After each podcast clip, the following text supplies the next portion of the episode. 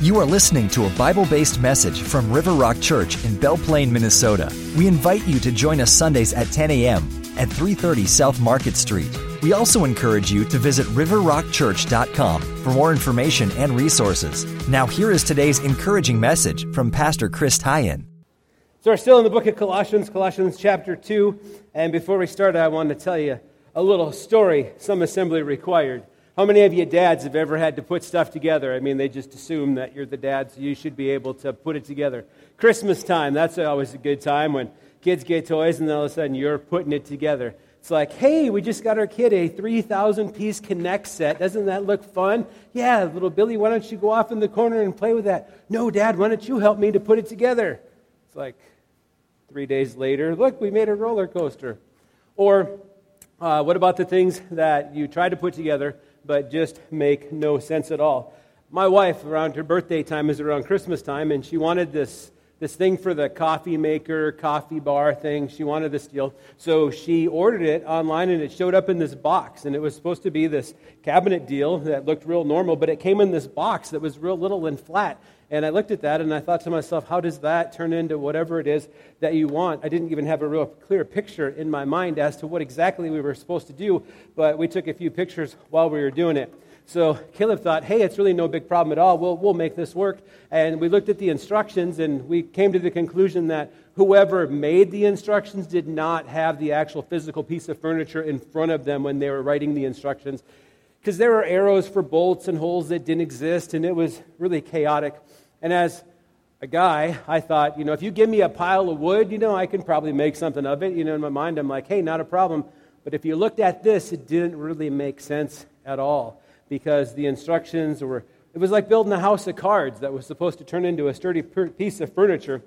And so we had all the materials and we had some kind of instructions that we didn't totally understand. And it actually started to affect our attitude after a while. I wanted to just forget it and, you know, just be done with the whole thing. And so, but my wife really wanted it. And supposedly the people in the online review said, yes, it was hard to put together, but once it was done, it was sturdy.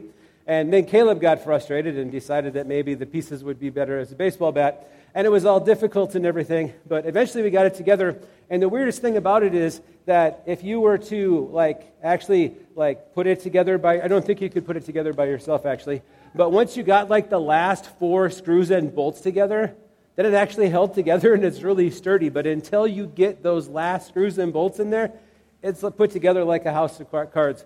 Somebody in accounting said, "Hey, I think we could save a lot of money on screws and bolts if we, you know, have it put together like this." And anyway, it works. It's sturdy. You know, it's intended, it has its intended purpose. My wife's extremely thankful and happy she got what she wanted, and it's all good, and it worked out. And I look at this passage we're about to look at, and I think about, you know, some assembly required, and God's given us all these resources. He's given us time. He's given us for most of us, health and some financial resources and freedom to share our faith. A ton of Bible material, you know, Bibles in print, Bibles on our phone, Bible resources, a free video service to share with Right Now Media. All these different pieces that we can put together, and God wants us to do something with it. He wants us to take the pieces and trust Him, use His Word, and also sometimes you can get help from other people that have more experience to put it all together to do something great with your life, to do something that has eternal significance, to glorify God, and then you will be thankful. Thankful for the opportunity that you had, thankful that God's using you to make a difference, thankful for all of these things. So let's just look at the passage real quick in Colossians chapter 2. So I'll just read all seven verses. I want you to know how much I have agonized for you and for the church at Laodicea and for the many other believers who have never met me personally, Paul writes. So Paul is writing. Uh, he's never met these people at Colossae. He's never met, as far as I can tell, the people at Laodicea, which was actually down the street. We'll talk a, in a few minutes about uh, in Revelation when Jesus calls out the church of Laodicea. But Paul is caring about these churches. He cares about these churches, and he is involved in praying for them and trying to train and instruct them, even though he's not there in person. We actually have the same opportunity now with all the resources that we have. You can encourage people on Facebook, on Twitter, on all these different things. You can reach out to people around the world and encourage them. And I actually get some encouragement from people across the country. I get a lot of encouragement from a pastor out in California. uh, we have these great opportunities to help build strong faith into people's lives, not just our neighbors, though our neighbors are great, not just our family, though that's first priority, but to people here around the country, even around the world. I want, Paul writes, I want them to be encouraged and knit together by strong ties of love. I want them to have complete confidence that they understand God's mysterious plan, which is Christ Himself. In Him lie hidden all the treasures of wisdom and knowledge. I'm telling you this so that no one will deceive you with well crafted arguments. For though I am far away from you, my heart is with you, and I rejoice that you are living as you should and that your faith in Christ is strong. And now, just as you accepted Christ Jesus as your Lord, you must continue to follow him. Let your roots grow down deep into him, and let your lives be built on him. Then your faith will grow strong in the truth you were taught, and you will overflow with thankfulness. So, God gives us all of these materials, and He wants us to put them together. Some assembly required. He doesn't put it all together for us, He gives us the opportunity to be involved in the process. Our faith the, the genuineness of our faith is proven by how hard we're willing to work to use our time, investment, resources to help put it together, to put things together uh, in faith to make a difference in our lives and in other people's lives. So the coffee bar put together, that was just a, a, simple thing that my wife wanted and makes her happy, and we're still using it. It's great. No complaints about it now, but when I first looked at it, it didn't make sense. And now that, you know, we're on the other side of it, if you want one, I can show you how to quickly put it together, you know, because I've already experienced it. So you in the Christian lives have already experienced Christ in your life and Christ answering prayer and Christ getting you through hard stuff and all of the difficulties in life that you've experienced and how God has gotten you through would be just the thing that you could share with other people going through the same thing. So I'm on the other side of having children now. We have one adult child living at home, and basically you're headed for the empty nest. You know, we have some grandkids and everything, so we're a little ahead of some of our friends that are the same age as far as you know, kids, adult kids, and grandkids and everything. But because we're tracking a little head ahead of them, we can encourage the other ones that are in similar situations that you know this is how we went through it. This is how God provided for us. This is how God helped us and so you can use the experiences that God has given you to help other people in need, to help them assemble. And what are we trying to assemble? What is the thing that we want? Strong Christian faith. Building strong faith. That is what we're looking for.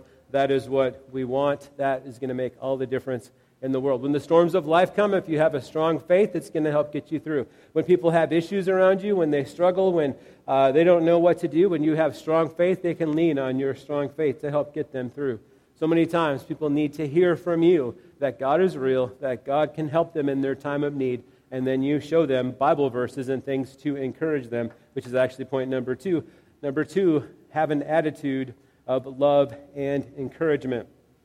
Paul wanted them to be encouraged and knit, together by strong ties of love. the church should be an encouraging place. We should gather together and worship the Lord and encourage one another. Yes, people fall into sin and do things that are wrong, and we should gently take Scripture and encourage them to get on the right track. We don't want to be an exclusive place. Next week, I'm going to talk about the dangers of legalism, living a list of rules and excluding people based on the list of rules they don't follow. Uh, talk about grace and how important love is and encouragement. Encouragement makes all the difference in the world. So if we are putting things together uh, for people with faith and love and encouragement, it's going to make all the difference in the world. 2 Peter 3:18 says, "Rather you must grow in the grace and knowledge of our Lord and Savior Jesus Christ. All glory to him both now and forever."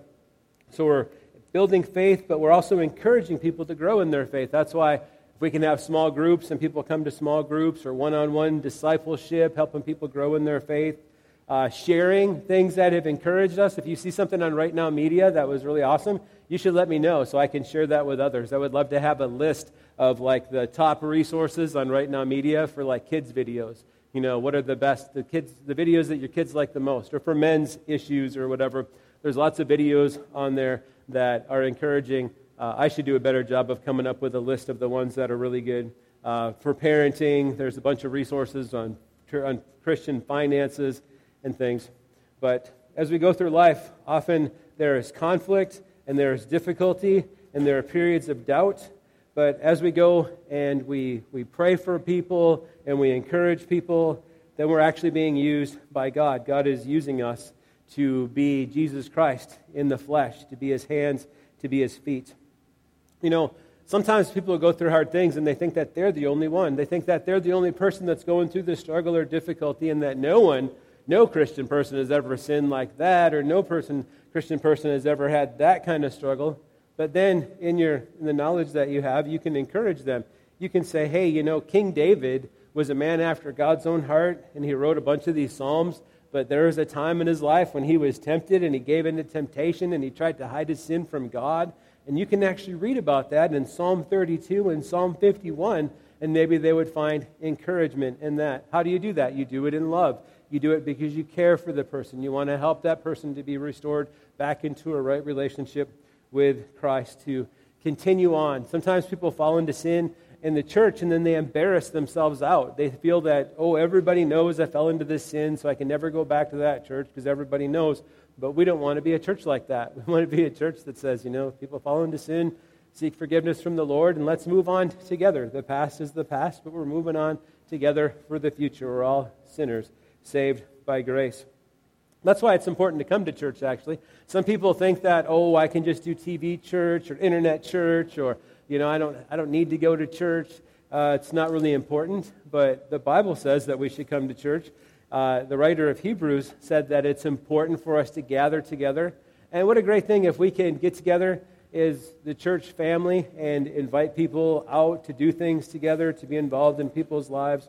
But Hebrews 10:25 says, "Let us not neglect our meeting together, as some people do, but encourage one another, especially now that the day of his return is drawing near." So, we want to encourage people. We also want to have a standard of living and a standard in the church where we all agree that certain ways of living and acting aren't appropriate. So we might, especially as church leaders, come alongside somebody and say, you know, we, we care about you, we love you in the Lord, and you're not, you're not living right, walking right, uh, doing things right, and we want to help you get back on track. Ephesians 4.31 says, that we're to get rid of all bitterness, rage, anger, harsh words, and slander, as well as all types of evil behavior. So we love each other, we care for each other, and we are not only part of a church body, a local church, but we are brothers and sisters in Christ. And that is a huge thing. There's so many people that are lonely, that are looking for friendship, are looking for ways to connect, are looking for somebody to come alongside of them.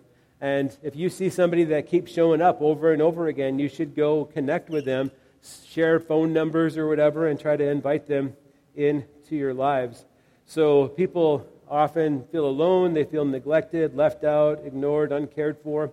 And maybe not even, maybe it's not even you or you know what this church has done, but maybe somebody did that to them in the past and they just feel that all people are going to treat them that way, that there's something about them that makes them unlikable or unlovable but we want to encourage people. And then we need to have an attitude of love and encouragement while we're putting this all together. Number three, our skill level should be confident. Skill level, confident. You ever seen those things before? The do it yourself, build a project, and it says like skill level. It says like novice, you know, able to glue two pieces of wood together without much trouble.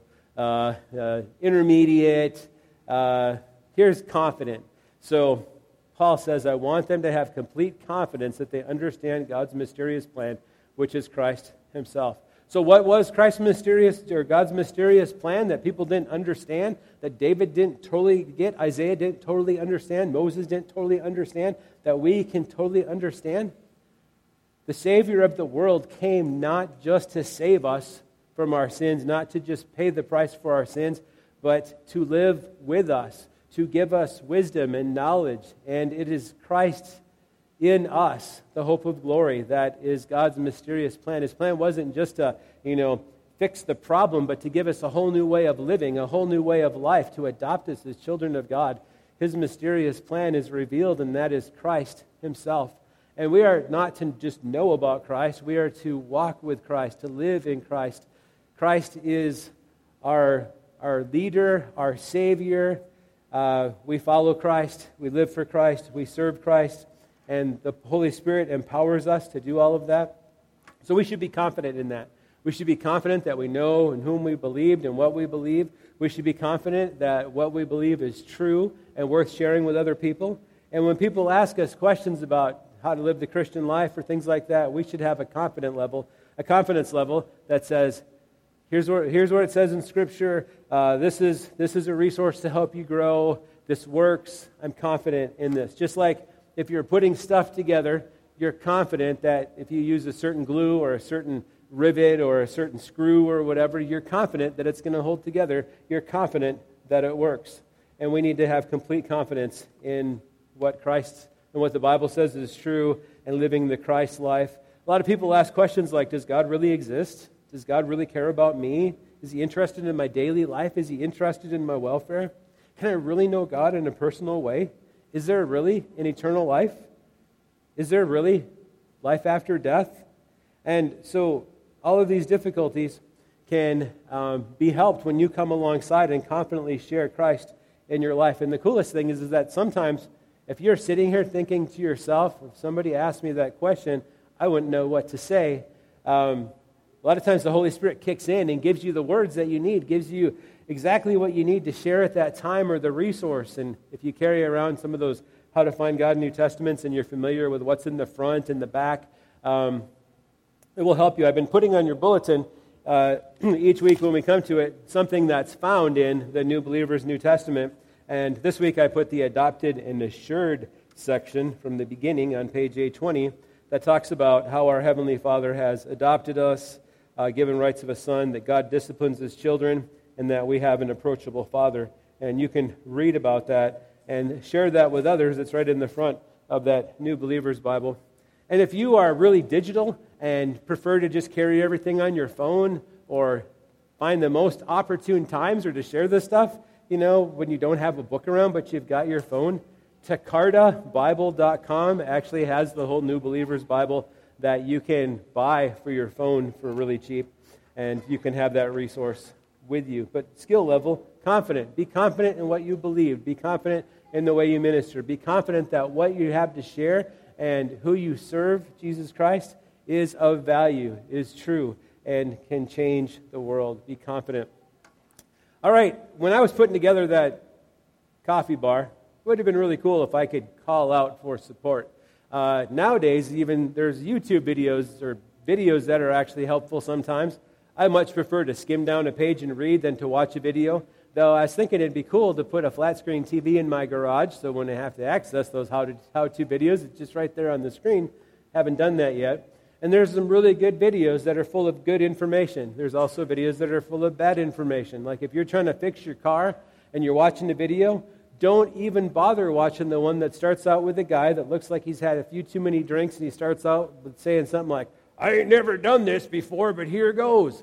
Okay, that's not the one you want to watch. He doesn't have the confident level, he doesn't have the knowledge, he doesn't appear to know what he's doing. So maybe he gets a lot of YouTube hits by being funny or not. I don't know. But we need to look for those resources and call out for help. So the support available is, is Christ's wisdom and knowledge, not just the world's wisdom and knowledge, but Christ's wisdom and knowledge. And the Holy Spirit helps us to know what to do Knowledge is the things that we need to know, that we know the things that we have. And then wisdom is how to rightly apply that. Sometimes the godly ability to rightly apply knowledge, to know which things are right and how to do certain things in different situations. This Bible commentary says there's no understanding or knowledge of God apart from a personal relationship with Jesus Christ. As we get to know Christ, He gives us full assurance that we know God. So we receive Christ as our Lord and Savior. And then we, we have received the Holy Spirit who helps us to understand these things that we need to know, to understand these things that can make a difference. True wisdom is found only in Christ. True knowledge is found only in Christ. Knowledge is often described as good judgment. Wisdom is an application of that good judgment in the form of good actions. So, Paul was addressing false teachers that were trying to tell the people at Colossae that Christ wasn't enough, that what Paul was sharing and that would become the Bible wasn't enough that there needed to be this superior knowledge, that they needed to have this, this extra stuff that wasn't necessary. And Paul was encouraging them, saying, Christ is enough. Christ is all you need. You don't need to go beyond that. You don't need to seek things beyond that. So we want to pursue wisdom and knowledge. And as we grow in Christ, we often gain more wisdom. And it is a great thing to be able to share that with others. So the false teachers were uh, kind of brought down by Paul. This was a blow to the false teachers at Colossae who claimed to have a higher level of wisdom and knowledge. Paul makes it clear all, not just some, spiritual wisdom and knowledge are found in Christ. We don't need the visions of a television preacher or the writings of a cult leader or a false teacher. We just need Christ. Every believer must understand Christ is all they need so that no one may beguile them with enticing words. We must have full assurance or confidence that in Christ we have all spiritual knowledge so no one can deceive us with persuasive arguments. And we move forward in Christ and encourage them. So, number five, we need to make a commitment as we're assembling this Christian life, this Christian faith, to do what's right and to follow God's instructions. So many times we just want to chuck the instructions and do our own thing. How many of you have ever uh, had opportunities to put things together and looked at it and just threw the instructions out the window and said, I don't need that because I'm a man, I can handle this. I got tools, I know how these things work. And then you find yourself having to do rework or take it all apart again because you missed an important part. You're like, oh, I guess I should have read, I should have read the instructions because there's no way to put it together that way unless you do it in this order. Ever done that before? So we had to, years ago, put together a kid's swing set. And I looked at that swing set, I'm like, oh, that's easy, no problem. And I started to put it together, and then when I got to the end, I realized there's no way it's going to work the way that I did it. So then I went back to get the instructions. So, and I did the instructions. Sometimes I get nervous when I follow the instructions exactly. I don't know, I sit there when they have a parts list and count out all the parts. You know, it's like, okay, you're supposed to have 32 of these, and I don't always do that. I always get nervous when I've assembled something that, you know, is important or maybe dangerous if not assembled appropriately, and I have extra pieces left. I'm like, oh no, why do I have these extra pieces left? Hopefully, accounting decided, hey, it was better to just send some extra bolts than have people say they didn't get enough. Um, but when I have extra pieces left, I get a little nervous. But Paul writes, though I'm far away from you, my heart is with you, and I rejoice that you're living as you should and that your faith in Christ is strong. So, would that describe you? If we were, if Christ were to do an analysis of your life, if he were to give you a, re- a review, would he say that you're living as you should and that your faith in Christ is strong? And Paul writes, and now, just as you accepted Christ as your Lord, you must continue to follow him. You know, sometimes as we live the Christian life, we go and we do, we have our spiritual disciplines, we read the Bible, we pray, we share our faith, we give, we do all these things. And we're doing all of it, and sometimes it's just not as exciting as it was in the beginning. And we start to look out and try, see if there's something more or something new or something more exciting. And sometimes that leads us into error. Sometimes that leads us into a cult. Sometimes those people that go door to door, the Jehovah Witnesses and Mormons and things like that, they're happy to see you're a Christian and they want to talk to you about faith. But what they do is they redefine words that you think are normal Christian words. They're saying, yeah, we believe that too. But if you look if you research it, you find out that they're redefining the words. They don't really believe what they're saying that you believe. They're trying to confuse you and lead you astray. But do you follow the instructions the way the Lord has given them? Do you look at the Bible and say, okay, well, you know, God says we should do this, but, you know, we're a modern people, and so when it comes to human sexuality, you know, God probably didn't know what he was talking about, so we should just be able to do whatever we want, and, you know, uh, do you compromise in that area? Or do you look at it and say, well, the Holy Spirit had it written in the Bible, and therefore it must be there for a reason. So God must know best. So therefore, I must say that, you know, marriage should be between one man and one woman for a lifetime. And so I don't see a way, you know, to change that, to compromise and say that that's God's will. Actually, that's also a page in the New Believer's Bible. It talks about does God approve of alternative lifestyles? So, to do what's right and follow instructions. Now, many times, uh, the Holy Spirit will actually be working in your life in certain ways beyond even what there's a verse for and moving you to do things. So, to serve in certain ways, or to spend your time in a certain way, or to, to give in a certain way. And so, sin is doing anything against God's will. And as the Holy Spirit convicts you and moves you, you should respond to that. As the Holy Spirit points out sin in your life, you should respond to that. Repent of that sin, ask the Holy Spirit to show you what it is in your life that's not pleasing God and ways that you can change, and then to make those changes. A commitment to do what's right and follow instructions. So when I work on things, I pretty much have a commitment, especially if it's for someone else, to, to do what's right, to use the right tool, to use, uh, I use a torque wrench. When I was younger, sometimes it was hard for me to get the bolts and nuts on uh, enough. I'd use a torque wrench to make sure that I could get it on enough. But now it's really easy for me to put it on way too tight and to break the bolts off. So now I use a torque wrench to make sure that I don't overdo it and uh, put too much um, force on those bolts because I want to do it right. I don't want the bolts breaking off or the, the rotors warping or whatever. Um, so I want to do what's right. I have a commitment to do what's right, and I want to follow instructions. And uh, I'll look out and try to find, you know, like specifications and torque specifications because I want to do it right. And the same thing should be in your Christian life. You should be looking out there. You know what's right. You should seek to do what's right, not to compromise, but to live in a way that honors God. And then um, Revelation, in uh, Revelation 3 14 to 22, it talks about the church of Laodicea. And you can read that passage later today. But Jesus had this written uh, Write this letter to the angel of the church at Laodicea. This is a message from the one who is the Amen, the faithful and true witness, the beginning of God's new creation. Jesus says, I know all the things you do, that you're neither hot nor cold. I wish that you were either one or the other. But since you are like lukewarm water, neither hot nor cold, I will spit you out of my mouth. You say, I am rich. I have everything I want. I don't need a thing. But you don't realize that you are wretched and miserable and poor and blind and naked. So I advise you to buy gold from me, gold that has been purified by fire, then you will be rich. And buy white garments from me, so you will not be shamed by your nakedness. Uh, Jesus says, I correct and discipline everyone I love, so be diligent and turn from your indifference. And then he says even more. But is that you? Have you become so comfortable with the riches and the convenience of life that you're not hot nor cold for Jesus, that you're just coasting? Have a commitment to do what's right and to follow instructions and to be hot for Jesus, to be on fire for God. Uh, number six, a requirement for a secure foundation. So hopefully the trees around your house, as these storms are coming through and the wind and everything, have a strong root system so the trees don't fall down over, fall on your house. But we're supposed to let our spiritual roots grow down and then we're supposed to let our lives be built on Christ, built on the foundation of Christ. And we need to have a secure foundation.